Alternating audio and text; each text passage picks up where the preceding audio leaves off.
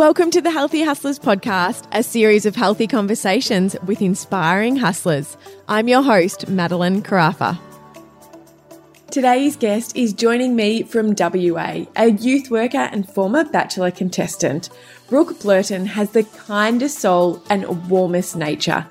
A proud Indigenous woman, Brooke's passion for her culture and heritage shines bright throughout our whole conversation. Gracing the TV screens across the nation in The Bachelor and The Bachelor in Paradise, Brooke soon became the girl that our nation adored.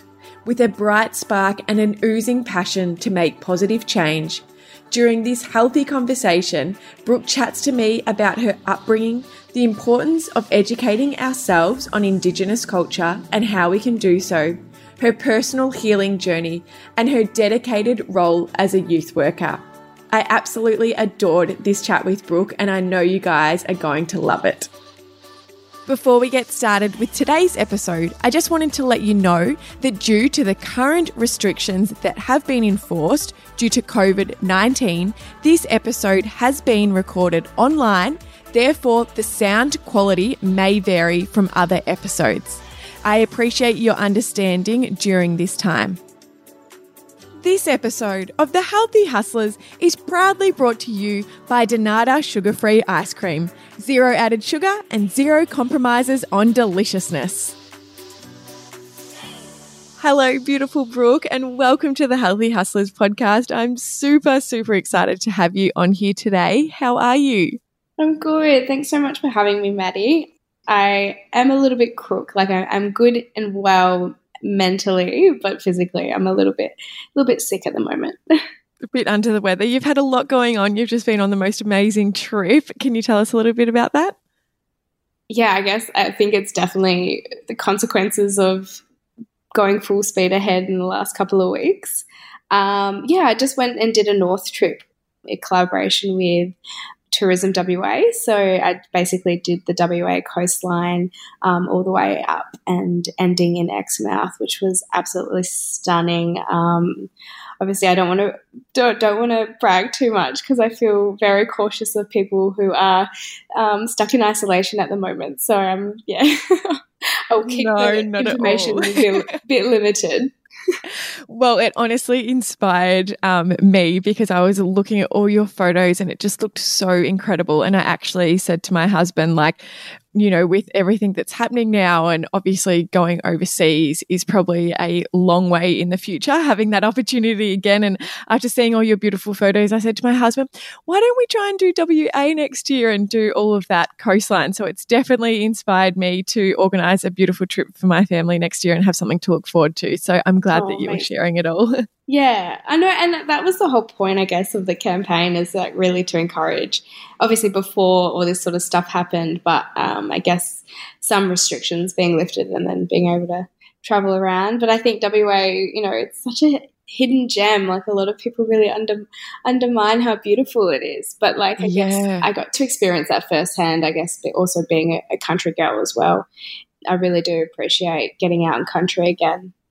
Yeah, I love that. And I think that's probably one of the most beautiful things that will be to come from this experience or not being able to travel overseas is that it will kind of encourage a lot of us to explore our own backyard and, mm-hmm. you know, to head over to places like WA. I think for us living in Victoria, sometimes it seems so far away or like, you know, you can get to Bali in a similar time or you know there's mm-hmm. always that thought pattern of um, so i think it's going to be really special to be able to spend some time in our in our own country and really explore all the beauty that it has to offer yeah. um, you did just touch on growing up though in the country i'd love you to share a little bit about your childhood and where you grew up with the audience so always been in WA. Um, actually, no, sorry, I lie. I did live in Sydney for maybe a year or so, but um, soon definitely went home, got a bit homesick.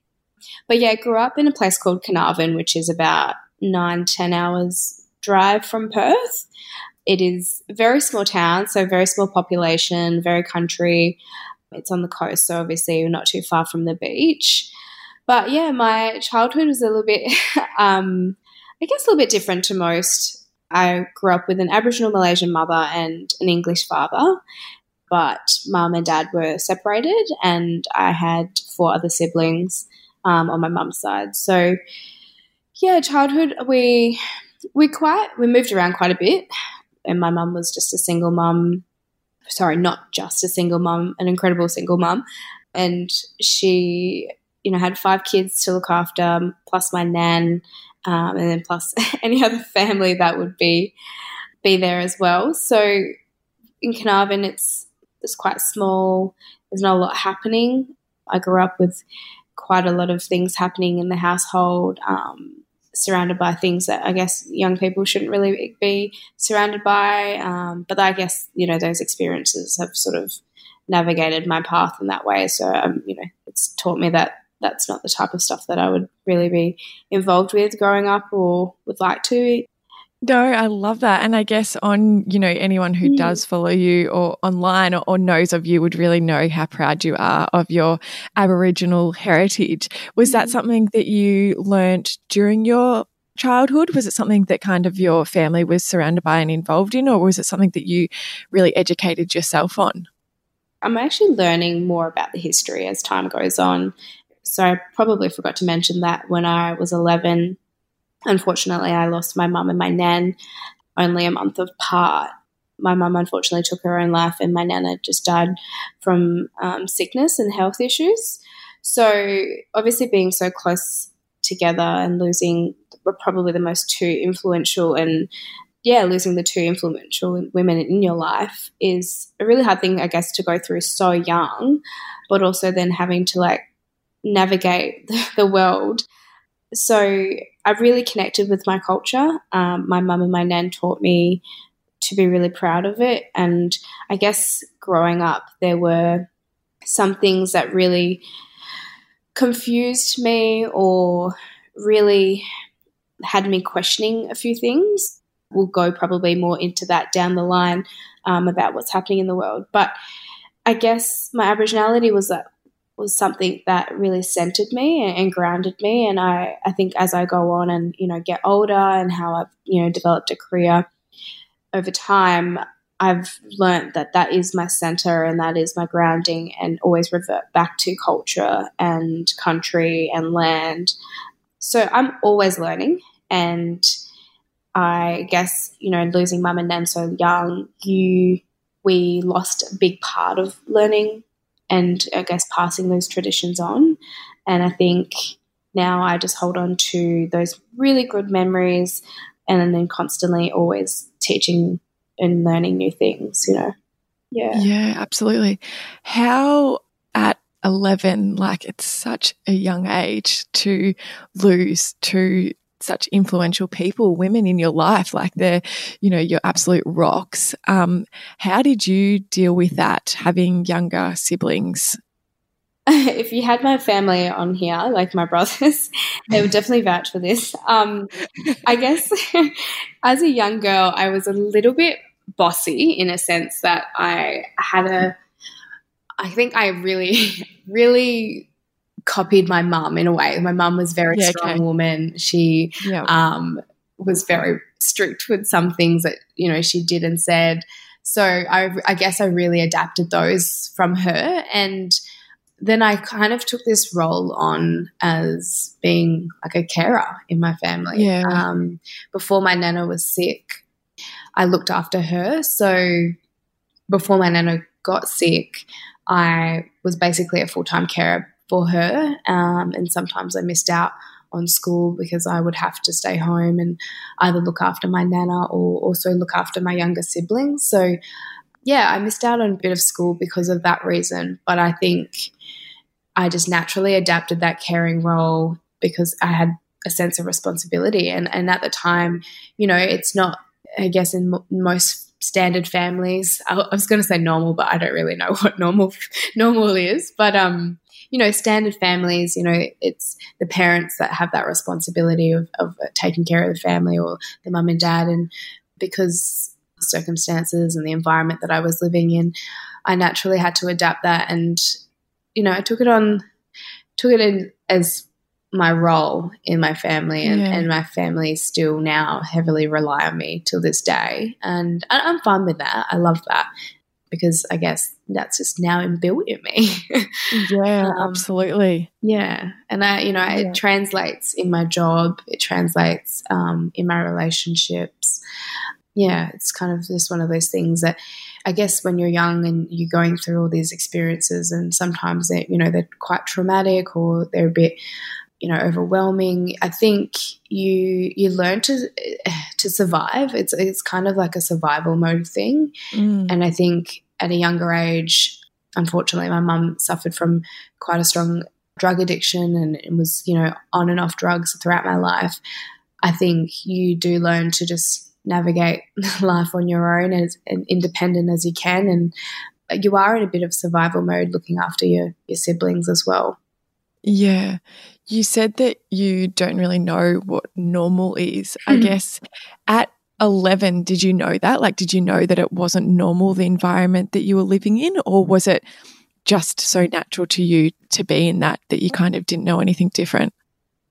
I guess now being older and then looking outside in, some things, you know, I think, wow, I can't believe like I actually went through that and I just yeah. navigated it, you know, like I just kind mm-hmm. of wrote it off. Um, and you know, I guess you know, no family is normal or perfect at all, and and I, I definitely, you know, I don't know what an ideal of perfect family is, but I, I love my family and the dynamic that we we grew up around or grew up in because at the end of the day, we always reverted back to family. Whatever was happening yeah, in our life, that. it always reverts back to the connection of family. And that was really strong. I think having my dad in and out of my life as well. My dad was being English and not really understanding culture and what that means to me. There was, yes. a, I guess, that separation of it, that relationship. And yeah you know, I, I, was always drawn back to my mum, no matter how glamorous or stable my my father and his life and his family were, I always reverted back to to culture, and it's it's really unusual to to think because you're like, wow, I could have, you know, I guess I could have seen it as a sort of free pass um, and not have to go through all these things in life, you know, and chose to live with my dad, but I I didn't want that. Like I, I chose to be with my mum and be with my family, and then later on, obviously, by default, I actually then had to had to go live with my dad. So, yeah. yeah. But I had been taught so so much resilience. I think.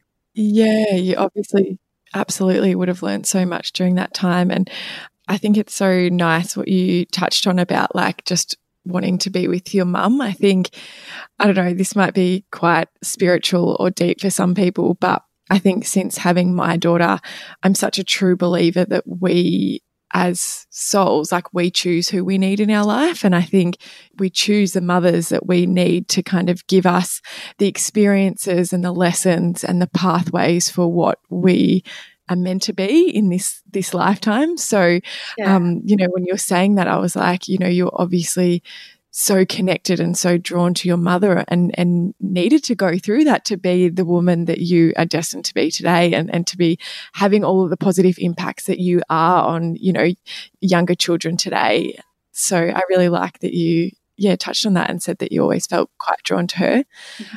I guess from your your cultural background, there's obviously been some pretty big movements, incredible movements here in Australia um, the last few months after seeing all the Black Lives Matter take place in the US. Um, we've had a really beautiful movement here in Australia where we've been called to, I guess, learn more about our First Nations people and to implement some really serious change. How have you personally found this period of time? Because I know, you know, a lot of different people I've connected with online have felt that, you know, it's been a pretty intense time for them and it's been at times quite draining or overwhelming. To, um, so I'd love to kind of hear how you're, yeah, processing all this time and how your energy is feeling.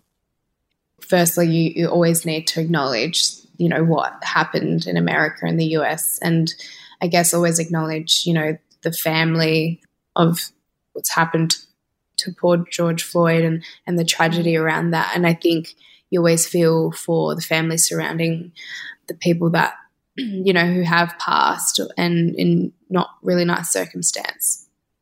Personally, in this year, And I've really been trying to, I guess, adapt a lot more, I guess, self care.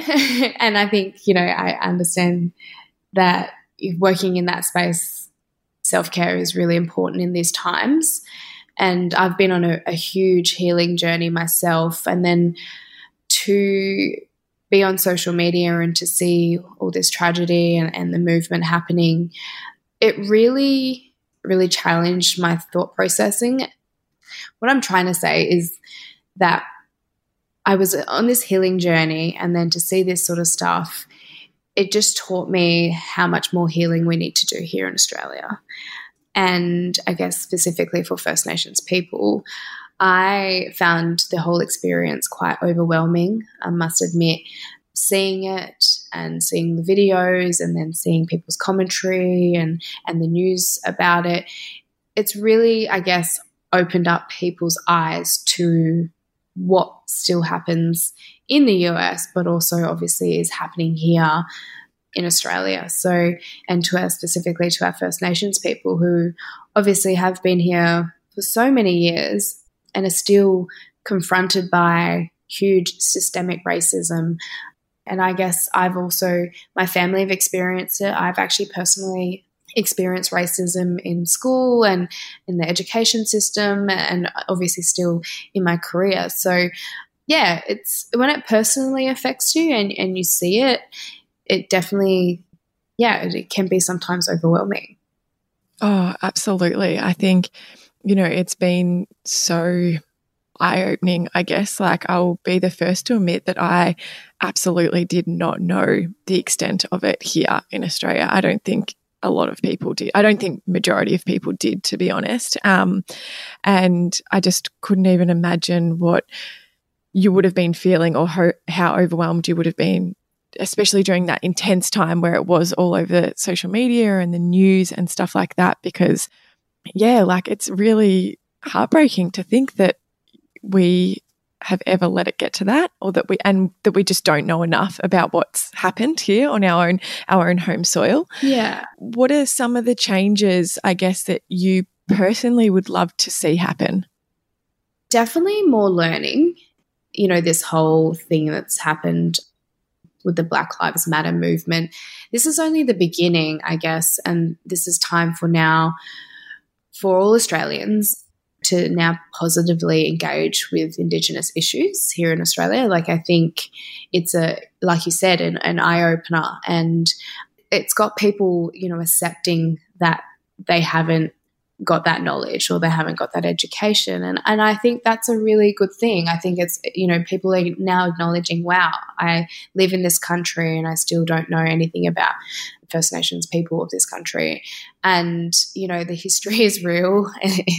um, yeah. a lot of people I guess are a little and I hate use I would use this word lightly but ignorant because I think sometimes people aren't ignorant, they just don't know and and yeah. that's fine. And I because you know I, I still personally am learning about culture and aboriginal education i'm not a guru or i'm not an elder who knows absolutely everything and i don't expect non-indigenous people to just completely understand everything whereas if you know i'm supposed to i don't um, yeah so we're all on this journey and I'm, I'm really happy that people are now standing up and and I guess not being silent. I think silence is where the real issue is because it's allowing racism to continue to happen. And I think a lot of people now are recognizing it and acknowledging it when it, it when it does happen, or if it does happen to someone else or themselves personally. Yeah, I think silence is the biggest killer. And I want to see more learning. It starts with education. I'd like people to start doing more research, asking questions, again, actively engaging yourself with Indigenous issues, communities, teachings, and people to, you know, seek out and actually want to know this stuff or complete, you know, cultural competency courses, volunteer, donate, whatever. There is so much that you can do. It is literally like opening Pandora's box, but it, it's. I think this is now a first first step. Um, yeah, and I've I've seen, you know, through social media, through media, huge huge change. and you know I'm loving it. I'm I'm not obviously I'm still on this healing journey um, of taking care of myself and, and what I need to do. So I'm never really in full capacity, but I can't wait to see so much more what people can do. Yeah. Yeah, I love that so much. I think that's, yeah, really beautiful advice. And anyone listening, I think we can make time to be educating ourselves on what has taken place, you know, what our history is here. I think a lot of people are just, they just don't know where to go. And I understand that. It's like, where do you, where do you start? Right. And we've got such powerful advocates here, which you can navigate through social media and Instagram, through socials now. Like we've also stepped up. I think, you know, as Aboriginal people ourselves, you know, we've always had to sort of, in some way, prove ourselves. And I think, mm. you know, some of us have really stepped up to the plate and been like, hey, look, I'm here. I'm, I'm your resource. Come listen to me. Come sit with me. And I think that's where the, the real growth happens as well, because we now, you know, have these platforms and, and resources so accessible.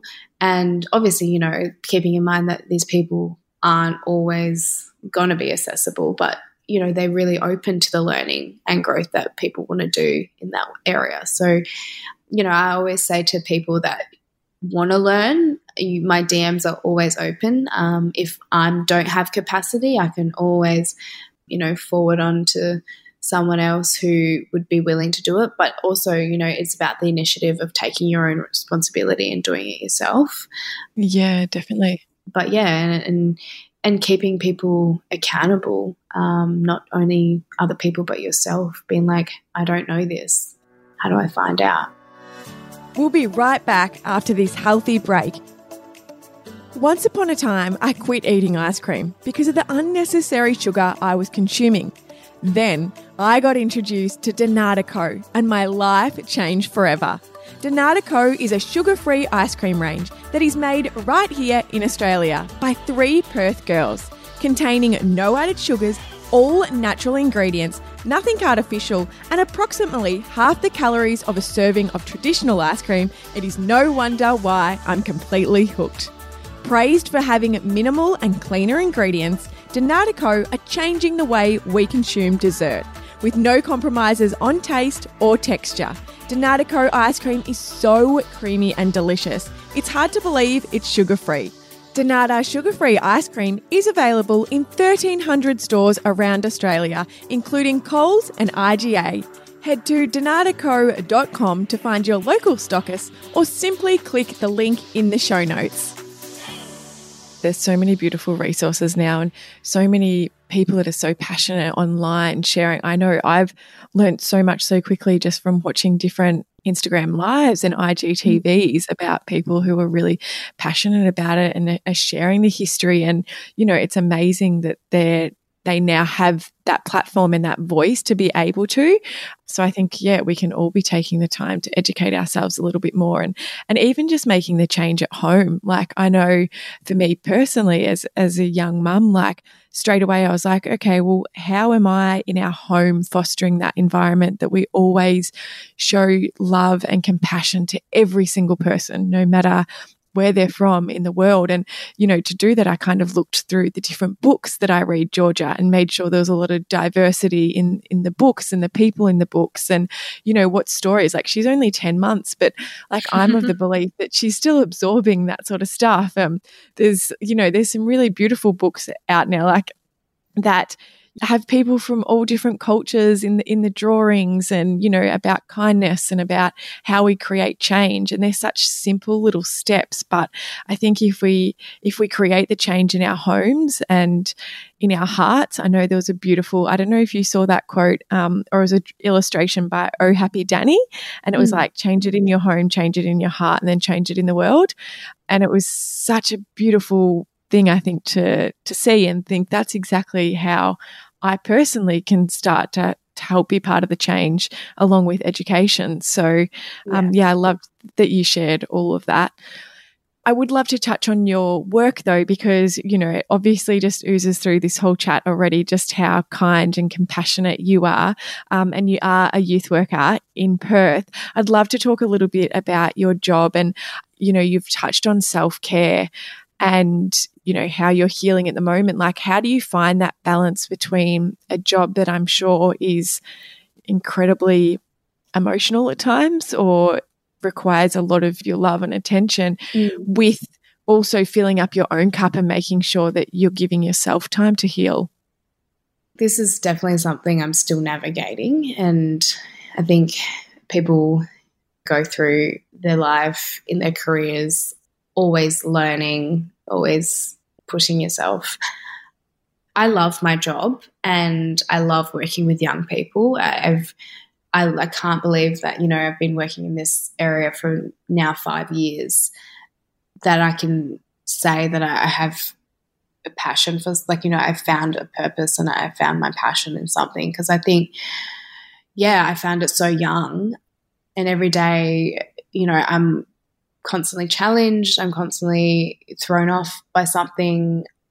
And, you know, it's always, you're asking yourself, different questions every day. mm. But I, I still, at the end of the day, I still love what I do. And I think youth work specifically obviously entails working with young people. And I, I don't know why, but I choose to work with and you know they would be described as at risk and tough kids naturally and that's you know what we categorize these kids into in society but for me, you know, every kid has a story, and every kid or young person, sorry, is on a journey just like we are. And they just need their path, you know, they just need help with their the navigation of their path and, and to sort of be put on this on their way. Um, and they they don't have the skills or sometimes the coping mechanisms to be able to to deal with everything that life hits with them with. But it, you know, you've gone through it personally. I've obviously gone through my experiences, so I've learned from them, and it's also then passing that information down to them. And they don't always listen. you know, young people they don't want to listen. Um, no, they know better, yeah, as you did at sixteen. Exactly. Well, you know, and the thing is, you know, when I was eleven, I thought I knew better. I thought I knew, had I figured it out. You know, totally and I see the same behavior and I see the same. I just see myself sometimes in these young people, um, and especially, yeah. you know, the ones that do go through some really traumatic experiences, or even, you know, I just passed around the system, just like they're what do you call that game? Pass the parcel, you know. Yeah. So, and I think I realized what I didn't have in my life growing up. And it's something that I've strived for in my adult life. So, you know, consistency, stability, passion. And I teach the kids that, you know, you might not have consistency in some areas, um, but you can provide that for yourself in other ways. And these kids, you know, they don't have stable homes, they don't come from areas that are the most, you know, I guess low low socioeconomic, so they don't have access to some things that some kids would. But they just honestly they take it on, and it, it's so hard to watch sometimes. But at the end of the day, I just remind myself that they're still on a path, and you're just helping them take little baby steps to navigating mm. them on their journey. And it is hard sometimes to come home and not take it home. And as a youth worker and a you know a social worker or, or in community services, you are equipped with the skills to be able to you know put up these boundaries. These boundaries are more for your safety personally. Yes. Sometimes they're not always about professional boundaries. They're actually just for your safety, about you know not holding on to things and not dealing with things and, and then building up and, and like you said pouring out your cup too much and you have nothing else to give. Yeah, so like I said, I love my job and I love working with young people. I work with all types of young people um, Indigenous, non Indigenous, um, some refugee young people. So every day is just, I'm surprised by the level of re- resilience and strength that, you know, young people do have. but also the societal pressures that happen as well. I guess, yeah, even just you know through social media and TikTok and all these platforms that you know sometimes do more harm than good and yeah. you're here, you're here trying to navigate that space in your own in your own self in your personal journey, but also then you know help young people navigate theirs. But um, yeah, I'm a serious, serious empath. I could tell. I could definitely tell that you're an empath. Absolutely. Yeah, yeah, and I'm pretty sure anyone listening would be like, "Wow, yes, she's definitely empath." Because I just, you know, I um, I guess because I've navigated life and I have learned to put myself in other people's shoes.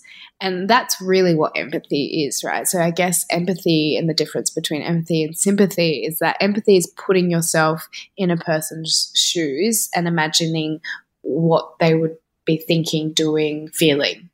And then sympathy is being like, wow, yeah, that really sucks.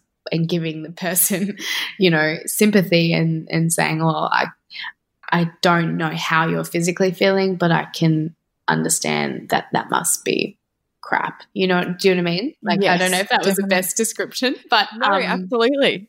No, I think it was great, and I think any like an empath, I would say, um, because you put yourself. Sorry to add to that, I, like I would say that as an empath, if, because you do exactly what you said, you put yourself in those people's position, and you kind of try to understand what they're feeling it can be a lot easier or you seem to carry that emotion for a lot longer, I personally think. Yeah, 100%. Would you, mm. yeah. Is that something that you've had to learn, I guess, over time to, or have any tactics around not carrying that for too long? Yeah, for sure. And you're always learning, I guess, to, to do it quicker or slower in any different scenarios personally, this whole year, I've t- completely wrote it off as like a healing year. And, you know, I've actually gone back and I'm studying at the moment, hopefully, to better myself and to do something for me. I think my whole life, I've taken care of other people and I've put myself in other people's shoes and I've taken on their stuff to try and figure out what they can do to better their life or and to you know have better outcomes in their life. But then I've kind of neglected the things that I've really wanted to do. And I think this year really has been a year of huge change for me in personal growth um, and then potentially, you know, in career growth because I'm taking the filling the cup process a lot, lot slower. Um, mm-hmm. You know, normally I would have to, you know, I'd come home from work and I would either meditate or read a book or have a hot bath or something, you know, very simple self care strategies that you can do that give you that simple fix that make you feel better in that time. But, um, you know, in the long run, there are some things that you do really need to take the time to actually allow yourself to heal. And yeah, I have been really enjoying this process. I must admit, yeah. it's it's been you know I've tried different avenues. I've tried acupuncture and Chinese medicine, hypnotherapy, seeing psychics. Like it has been a very insightful place to sort of navigate. Um, you know, I've surprised myself in so many ways of what makes me feel good, what I don't like, um, what it true, what things trigger me. Like I didn't know some things triggered me. yeah. I love that you just have such a beautiful awareness of that now as well. I think that's a huge part of anyone's journey and especially a healing journey is creating that awareness for exactly what you just said, things that trigger you, like being aware of what triggers you or what helps to make you feel like the best version of yourself or mm. to understand yourself deeper. Like there's so much that goes into this work. Um, yeah, and I, sure. yeah, I, love that you're that you're diving into that. What's been some of your things that have fulfilled you the most or made you feel the best version of yourself? I spoke briefly, I guess, earlier in the podcast about culture and I guess connecting to land and back on country. And I think the connection with land with Aboriginal people is so strong and so undermined. And we, we can learn so much by the knowledge that we can learn from elders about how they take care of the land and the land takes care of us. Like it's a reciprocal relationship. And that was something yeah. that I learned this year and to the really to the depth and core of like how it really does help, I guess, in like a science perspective as well. Yeah, awesome. But um that has really helped me feel fulfilled in terms of, you know, when I you know, we're every day we're hustling, right? and I love yeah. that, you know, this podcast is called The Healthy Hustlers because sometimes we are hustling, but we are we really taking care of ourselves in the process, you know? And sometimes we do need to look from the outside in and and sometimes we stop doing things that we love and that really does mean a lot to us. And I think for me, you know, every day I'm going to work, I'm exercising, playing footy, doing something, I forget that, you know, I'm not even touching the ground sometimes mm, in a yeah. physical sense. Like I'm not yep. putting my feet in the sand or in the ground and feeling it. I'm just every day it's stick shoes and socks on, go to the gym, go to work, and come inside. And it's the same thing. And I know that's so simple. And this is the thing, it's so simple, but it has really helped me start feeling that that connection that I've lost yeah. so much. And I really, really suggest people who would be listening to this, and I know um, if you're not spiritual or if you're not really on that level, then this might sound a little bit weird, but uh, you know, if you ever get the chance to be close to some sort of park or nature or, or beach, I really highly suggest just taking your shoes off and just like literally wriggling your toes in the dirt and the sand because honestly, it, I felt that it always just makes me feel connected instantly. It, it's an instant connection that you have, and it always makes me feel very fulfilled and very wholesome and grounded. Amen to that. I'm like just sitting here, just like nodding along the whole time. It is such, like you said, it's so simple, but it is so, so powerful. I like know personally, I grew up like 200 meters from the beach and something I really took for granted for so many years, I think. And, you know, in this hustle culture, working nine till five in or weekends in corporate for so many years mm. and that mm. really busy city life, I just was so disconnected to what made me feel so connected and to what grounded me again. And that's where the name The Healthy Hustlers came from was because, you know, exactly we can be busy and we can hustle and we can do all those things. But if we're not filling up our own cup and grounding ourselves and prioritizing our health and our well being, then none of it really matters because the hustle, we don't even get to enjoy the success of it because, you know, we're caught up in the chaos instead yeah. of just taking a step back and, and nurturing our body and our minds. So I love going to, as soon as I get home and go to the beach, I literally just shoes off in the ocean, no matter how cold it is, and just have that water over your feet and your feet in the sand. And it, it does, it completely just grounds you and centers you and, and just connects you so much. I think to yourself and to I don't know, it just allows yeah, no, all those little worries to go away as well. Yeah. And know? I feel like even just in this whole COVID process, actually I, I, banned actually the word COVID in my work. so we're not actually not allowed to call it COVID. I don't the kids come up with a random name sometimes just to like name it just for fun.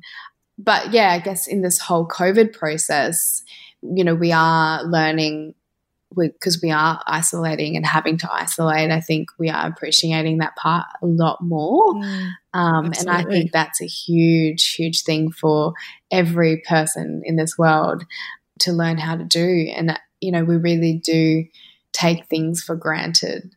And, you know, just the thought of just going to the beach sometimes, like you think, oh, it's such an effort. You got to get in the car, you got to drive to the beach, you're going to get sand everywhere. But it's like, I think it's, you know, now we're just like it doesn't take two seconds to think about it and i know mm, yes. i really do feel for people that are in isolation and not having that opportunity but i think you know, everything will soon, hopefully, be back soon. And like, I guess, Definitely. you know, that'll be probably the first thing that most people do is go. yeah, it would definitely be the first thing I do. Yeah. But I think even if, you know, like I'm in Melbourne in the city and you can find a park where you can put your feet in grass and, yeah. you know, still find a way to feel connected that way. Like mm-hmm. sometimes I even find like it sounds so silly, but just wearing no shoes in my house, like I know it's it's not the same as actually touching nature, but like, you know, yeah. we're so used to, especially in Melbourne in cold weather, like slippers and socks and all these clothes, like actually just having no shoes on for a little bit, like is actually yeah. just really nice.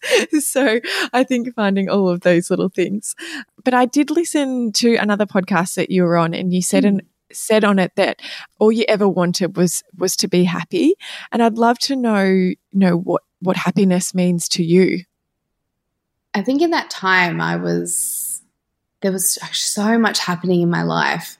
I think it was it was pretty chaotic and it was I was really kind of finding what makes me happy and what I didn't want to do and um, trying to navigate that space. But happiness for me means so many different things. Like I personally in my life now, I would say that I'm extremely happy and I've never been a very miserable person. I've always, you know, looked on the brighter side. So, you know, I've always been quite happy. But I think happiness for me is being healthy. Um, the first thing, if you're being physically healthy, and I think that also means, you know, being mentally healthy and then, you know, having your spiritual health and emotional health um, to support that. I think those are the folk my my huge they're like my core um, to yeah, my happiness. You know, when I guess now at the moment I'm currently a little bit sick, you know, and it has really played on my mental health in a way that I haven't been able to be at the gym and be full capacity because I'm not feeling the best. And I think you have to have that acceptance that, you know, it's just a temporary thing. Um, and, you know, it does make you unhappy. But if, overall, I think happiness for me is just really being healthy physically, mentally, emotionally, spiritually mm. um, being connected to my family and culture, obviously, as huge ones as well.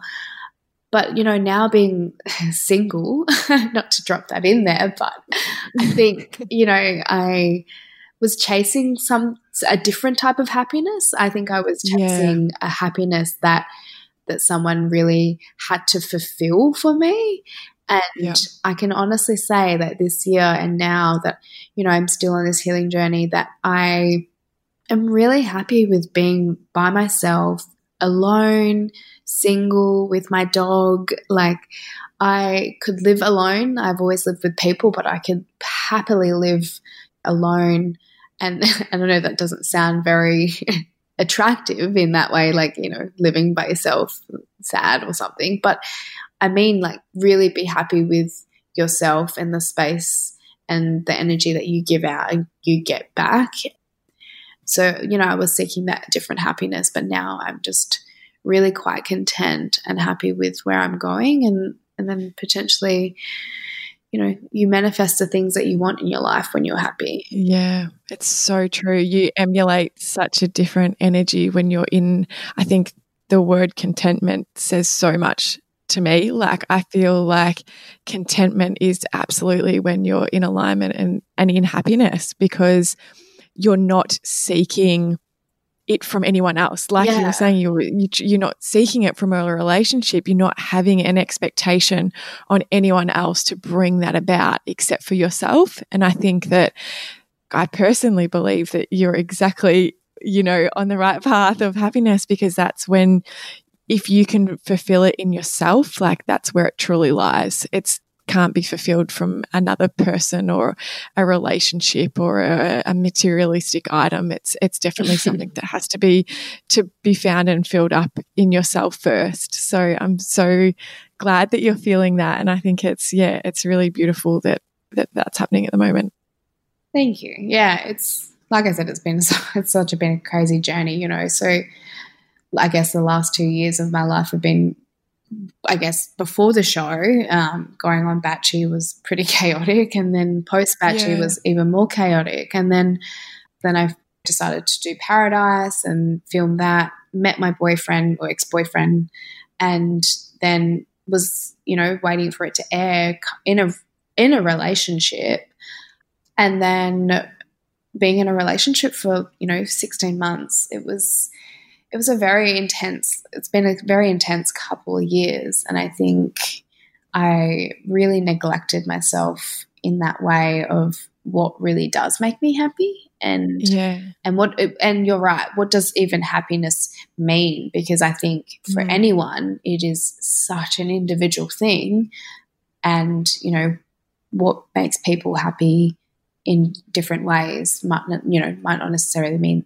what makes you happy but yeah. as long as you are so content and you are you can sort of i, I really admi- admire that women specifically i guess i really admire women who can be so independent and not heavily reliant on societal pressures of being in a relationship mm. with, with, someone. And, and, i'm not going into a relationship more so but i'm just that's just an example but you know no definitely. I think is, it's it's so true. Yeah you know there's just there's just so many pressures of you have to be in a relationship to be happy. It's like well no you know and then even when you are single and you, you you're happy, people question your happiness. And it's like, no, yes. I'm yeah. really, actually, really happy by myself with my dog. I love that. And I think, you know, exactly what you said like, there's so many different things or facets that come into play with happiness, and everyone's looks different. And that's why I loved that you touched on, your health as well as like spirituality because that's mm. obviously something that contributes to your overall happiness and and I'm exactly the same there like that's definitely something that I have to be investing in to feel really happy and fulfilled is my my spirituality and yeah. um yeah I'm loving diving into that a little bit more do you have a, a spiritual practice that you use or what are some of your kind of um, go-tos I guess I try different avenues. I guess you've probably gathered that I do really like variety.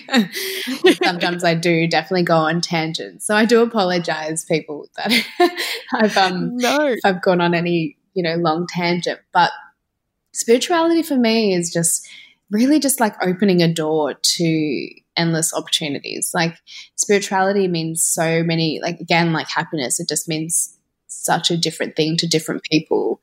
And I guess some of the things that I've really, you know, navigated, like, you know, you could do, I love burning incense, I love smells, I love oils, all that stuff really makes me happy and makes me feel connected, you know, and that that's part of, I guess, you know, your spiritual journey. But I think, you know, if I can offer anything to people who would be listening, is really to nut out what your social emotional well-being looks like and I use, I guess, picture as a wheel. No, maybe a pizza because I, I, love food. Oh yeah, so, I would. so, I love pizza too.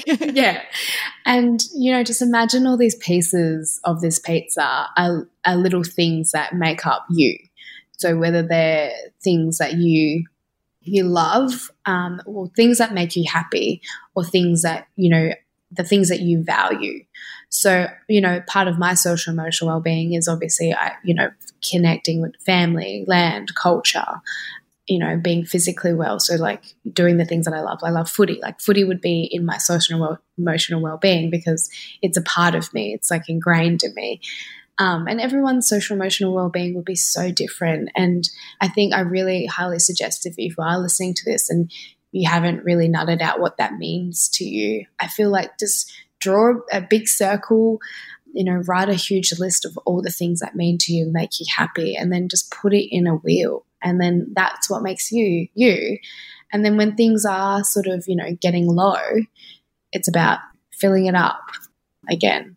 So like yeah. separating it and being like, oh well this this pizza, you know, um, this slice used to be I would say it's very small. I haven't really taken too much attention to it let's you know fill it up whether that's connecting to your spirituality or whether it's connecting to your health again I love that so much. I think that's such a beautiful takeaway. And I've honestly just adored chatting to you, Brooke. You are such a beautiful, beautiful soul. Thank you so much for Thank your time you. today. I know the audience is honestly going to get so much from that. It was such a such a lovely chat. So I really appreciate your time. Um, if anyone would like to continue to follow your journey, where can they find you? Um, my Instagram is obviously the most I'm active on, um, which is just brooke.blurton. Love it. Oh, thank you so much for your time, and I will speak to you soon. Awesome. Thanks, Maddie. Bye. Thank you so much for listening. If you enjoyed this episode, please hit the subscribe button and leave a five star review. For any products mentioned in today's show, please check the show notes below and hit the direct links.